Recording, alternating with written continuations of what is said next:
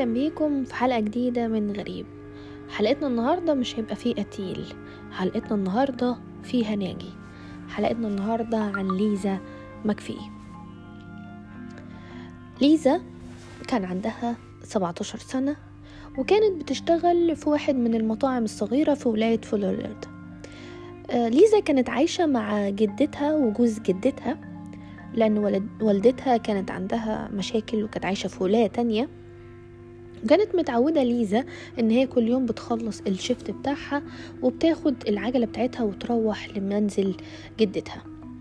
في اليوم ده الساعة تقريبا كانت واحدة، اتأخرت ليزا في شغلها، عرض عليها صاحب المطعم ان هو يوصلها، وهي قالت له لا، البيت قريب وانا معايا العجلة ومتعودة ان انا بروح بيها. ليزا ما كانتش مستعجلة قوي ان هي تروح، فضلت تمشي بالعجلة بالراحة لان هي ما كانتش مبسوطة في الإقامة مع جدتها. جدتها هي وجوزها الغريب موريس كانوا على طول بيتنمروا عليها وبيعتدوا عليها، وكان في تحرشات من موريس كمان، وجدتها كانت بتتجاهل الموضوع ده وبتقول لها انت مالكيش مكان تعيشي فيه غير هنا، فلو عايزة تعيشي معانا خليكي ساكتة أحسن. ليزا كانت بتحاول على قد ما تقدر تشتغل وتجمع فلوس عشان كانت عايزة تخرج من المكان ده. نرجع لرحلة العودة بتاعت ليزا لمنزل جدتها. ليزا وهي مروحة وقلنا ماشية بالعجلة بالراحة، شافت ان في عربية واقفة على جانب الطريق. الاول ما خدتش بالها، بس لما بدأت ليزا تتحرك لقت ان صاحب السيارة خبطها، وقعها على الأرض، وراح نازل فجأة من العربية وكتفها وغطى عينيها وحطها هي وعجلتها في مؤخرة السيارة. أي شخص تاني في الموقف ده كان هينهار، لكن ليزا على الرغم من سنها الصغير كان عندها إرادة كبيرة جدا إن هي تعيش. ليزا كانت حاطة خطط كبيرة لحياتها، فقررت إن هي تقاوم. في دماغها كانت بتقول حتى لو قتلني انا مش عايزه ان هو ما يتقبضش عليه، انا حتى عايزه لو مت اسيب دليل عشان يتقبض عليه. ليزا لا صرخت ولا قاومت ولا حاجه، ليزا التزمت الصمت، وكانت بتحاول على قد ما تقدر تجمع المحيط اللي بيها. حاولت ان هي تشوف من خلال الحاجه اللي هو مغطي بيها عينيها، وعرفت لون الكراسي وماركة العربية. كل ده ليزا بتخزنه في دماغها. الخاطف أخد ليزا لبيته واغتصبها أكتر من مرة لمدة 26 ساعة. ليزا منهارتش، ليزا تمسكت تماسك غريب جدا وقوة إرادة كبيرة جدا، وبدأت تلاحظ ان القاتل شخص غير طبيعي او الخاطف شخص غير طبيعي، وان هو زي ما بنقول عقله عقل اطفال. فبدأت تقنعه ان هي مش معترضة على اللي بيحصل لها، وقالت له ان هي ممكن كمان تبقى الجيرل فريند بتاعته ومحدش هيعرف اللي حصل ده خالص، وقالت له ممكن تسمح لي بما انك مغطي عينيا ألمس وجهك بإيديا زي ما بيعمل فاقد البصر عشان أعرف بس ملامحك وحطها في دماغي. مش بس كده، دي أقنعته إن هو يسمح لها إن هي تدخل دورة المياه. ليزا أول ما دخلت دورة المياه ما كانتش داخلة عشان تقضي حاجتها أو حاجة كده، لأ، ليزا دخلت عشان تنشر بصماتها في كل مكان في دورة المياه. ومش بس كده، دي نشرت بصماتها في الأماكن المدارية منه، عشان لو قرر إن هو ينظف الحمام تفضل بصماتها في أماكن مدارية. مش بس كده، دي طلعت دبوس شعر ورمته داخل خلف المرحاض عشان يفضل موجود. بعد طبعا الليلة الطويلة اللي قضتها ليزا، الخاطف راح في النوم، فبدأت واحدة واحدة ترفع العصابة من على عينيها وتشوف المكان حولها. شافت شكل البيت، شكل الخاطف، وكانت خطتها زي ما بنقول ان هي حتى لو ماتت حياتها ما تروحش هدر، يقبضوا على القاتل، عشان كانت ليزا رغم موقفها الفظيع ده كانت شايفة ان هي هتحمي بنات كتير غيرها من ان هو يحصلها ده. لما صحي قال لها ان هو قرر يتخلص منها. طيب انت هتتخلص مني هتقتلني؟ الغريب ان الخاطف يمكن عشان معاملة ليزا وعدم مقاومتها قرر ان هو ما يقتلهاش، ربطها تاني واخدها في العربية لمنطقة زي غابة. ليزا وهي في العربية عملت تصرف ذكي كمان، عضت صباعها لغاية ما جاب دم وسابت قطرات من دمها تنزل تحت الكرسي. ليزا على قد ما تقدر كانت بتسيب بصماتها وأثرها في أماكن متدارية عشان أي عملية نظافة تحصل تفضل أثرها. ولما وصلوا للمكان اللي قلنا زي الغابة ده نزلها وقعدها على شجرة كبيرة جنب الغابة اللي احنا قلناها دي. وزي ما قلنا هو قرر ان هو ما يقتلهاش لان هي كانت مش زي البنات اللي هو كان بيخطفهم. مش كده بس، ليزا توسلت ليه ان هو يسيبها وان هي ما تعرفش عنه حاجة، فسابها ومشي. ليزا كمان ساب لها عجلتها ومشي. ليزا اول ما سمعته بيتحرك فكت العصابة وفكت ايديها واخدت عجلتها واتجهت لمنزل جدتها. جدتها طبعا اول ما شافتها قالت لها انتي كنتي فين وبايته بره البيت واخلاقك ومش اخلاقك. ولما ليزا قالت لها اللي حصل لها جدتها سخرت منها هي وموريس جوزها وما سندهاش. لكن ليزا قررت ان هي لازم تقدم بلاغ عن خطفها واغتصابها.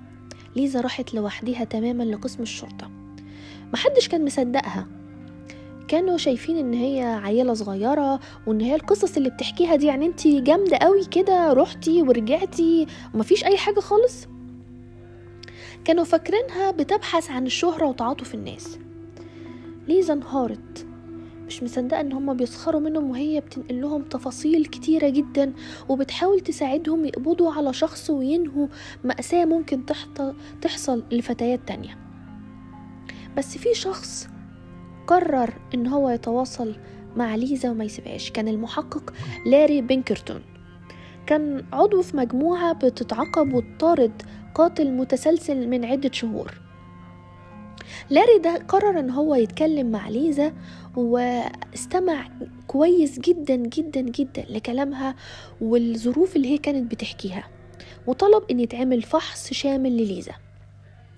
فلقوا الياف حمراء في هدومها، والمحقق لفت انتباهه جدا الالياف الحمراء دي لان مجموعه من الجثث اللي لقوها لسيدات سابقات في جرائم قتل كانت فيها الياف حمراء شبه الالياف دي.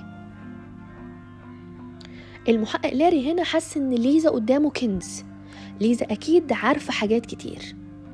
ليزا بدات تديله مواصفات للخاطف، الرسام كان بيرسمها، اديته ماركة السيارة، لون الكراسي اللي داخل السيارة، قالت له ان هي كمان ممكن تركب معاه العربية وتوصل للمكان اللي الخاطف اخده. لاري ما كانش مصدق ان ليزا ممكن ترشده فعلا للمكان ده. ليزا غمضت عينيها وركبت مع لاري وبدأت بحدسها توصف له الانعطافات والطرق اللي هي كانت حاسه ان هي ماشيه فيها. هي وصلت لمكان مش بيته بالظبط، لمكان قريب من البيت، وفضل المحقق واقف يراقب جميع العربيات اللي بتعدي عشان يوصل لماركه العربيه ولون الكراسي اللي ليزا قالت عليهم.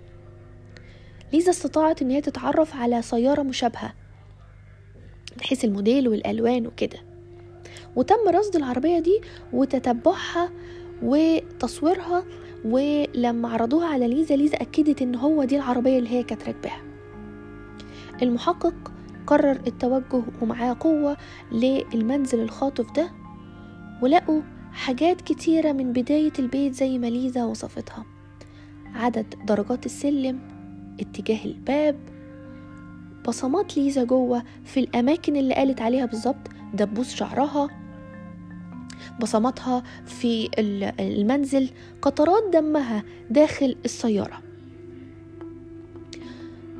بمساعدة ليزا تم القبض على واحد من أسوأ القتلة في تاريخ أمريكا، اسمه بوبي جو لونج. مين هو بوبي؟ بوبي كان من مواليد سنة 53 ولاية فيرجينيا. بوبي كان عنده خلل كروموسومي في الجينات بتاعته هو لما اتولد، فكان المشكلة دي كانت بتسبب له حالة طبية اسمها متلازمة كليفنلتر. المتلازمة دي كانت بتسبب ظهور صفات أنثوية على جسد بوبي زي التثدي وأعراض أخرى، سببت له تنمر من زملائه في المدرسة لغاية ما عمل عملية وشار مشكلة التثدي دي. بوبي كمان كان متعلق بوالدته جدا جدا جدا، مش زي الأطفال العادية، لأ ده بوبي كان بينام مع والدته في سرير واحد لغاية فترة المراهقة، وكانت ساعتها والدته منفصلة عن والده، وكان بيخرب لها أي علاقة تحاول تقيمها مع أي رجل آخر. لما خلص دراسته الثانوية بوبي قرر الزواج من واحدة كانت معاه في المدرسة اسمها ثينسيا، وجاب منها بنتين. بس بعد 4 سنين ثينسيا قدمت طلب طلاق واخدت كمان الطفلتين، وقالت ان هي حضانتها مش هينفع تسيبها ليه اي حاجه، لان بوبي بقى شخص غير سوي بالمره وعنيف، وكان بيضربها وهي تخاف على البنات ان هم يقيموا معاه.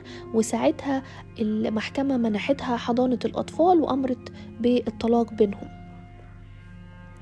بوبي بعدها حس ان حياته باظت، فاتنقل لولايه فلوريدا، منطقه بالظبط اسمها تامبا باي، وبدا سلسله الجرائم بتاعته. بوبي ازاي كان بيصطاد ضحاياه؟ بوبي كان بيصطاد ضحاياه عن طريق ان هو بينشر اعلانات بيع وشراء في المجلات، فكان بيتظاهر ان هو مشتري، ومثلا عايز يروح يشتري حاجه او بيبيع حاجه، ويروح لمنزل الضحيه او يستدرجها لمنزله ويقوم باغتصابها.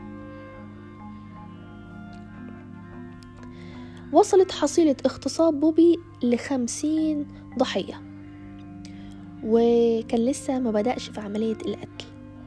بس بعد ما وصل لرقم 50 في جرائم الاغتصاب حس ان الاغتصاب ما بقاش بيشبع غريزته الحيوانية وغريزته الشريرة، فقرر عقله المريض ان هو يوصل للقتل، يمكن يوصل لنشوة أكتر. فعشان ما كانش هيقدر يقتل السيدات المغتصبات اللي تم اغتصابهم دول، لأن ليهم عائلات وبيوت وفي ناس حواليهم، فقرر يتجه لمنطقة اللي بيبقى فيها عاهرات أو مميسات كتير في تامبا باي، ودول مش هيبقى ليهم حد يسأل عنهم، فالمشكلة لما اغتصبها وقتلها. وبدأت الشرطة ساعتها تعثر على جثث الكثير من العاهرات أو فتيات الليل في أوضاع غريبة وأماكن غريبة، وكان بيتم طبعا اغتصابهم وقتلهم. بوبي ما كانش سايب وسيلة قتل إلا لما كان بيستخدمها، خنق، ذبح، إن هو يحط في فم ملابس لغاية ما يذهب النفس. كان مؤذي جدا جدا، يعني من أشر الناس اللي كانوا قتلة متسلسلين في أمريكا. بدأ القتل سنة 84، وتقريبا فضل طول السنة دي على الجرائم دي، جرائم القتل والاغتصاب. طبعا قبلها كان جرائم الاغتصاب مستمرة، بس اغتصاب فقط بدون قتل، لغاية ما وقع في طريق ليزا وقررت ان هي توقف سلسلة القتل دي. تم القبض على بوبي والحكم عليه ب26 حكم سجن مؤبد لقيامه بخطف واغتصاب ليزا مكفي، وحاكم عليه على الجرائم القتل التانية بأحكام مختلفة، وكمان من ضمنهم حكم بالإعدام بالكرسي الكهربائي، وتم تنفيذه سنة 2019. متخيلين يعني قد إيه؟ تقريبا قعد 20 سنة في السجن لغاية ما تم تنفيذ حكم الإعدام فيه، وما حكموش عليه بالإعدام، على الرغم من هم حكموا عليه بالإعدام بالكرسي الكهربائي، إلا أن تم إعدامه عن طريق الحقن بالحقنة السامة سنة 2019. ليزا فين؟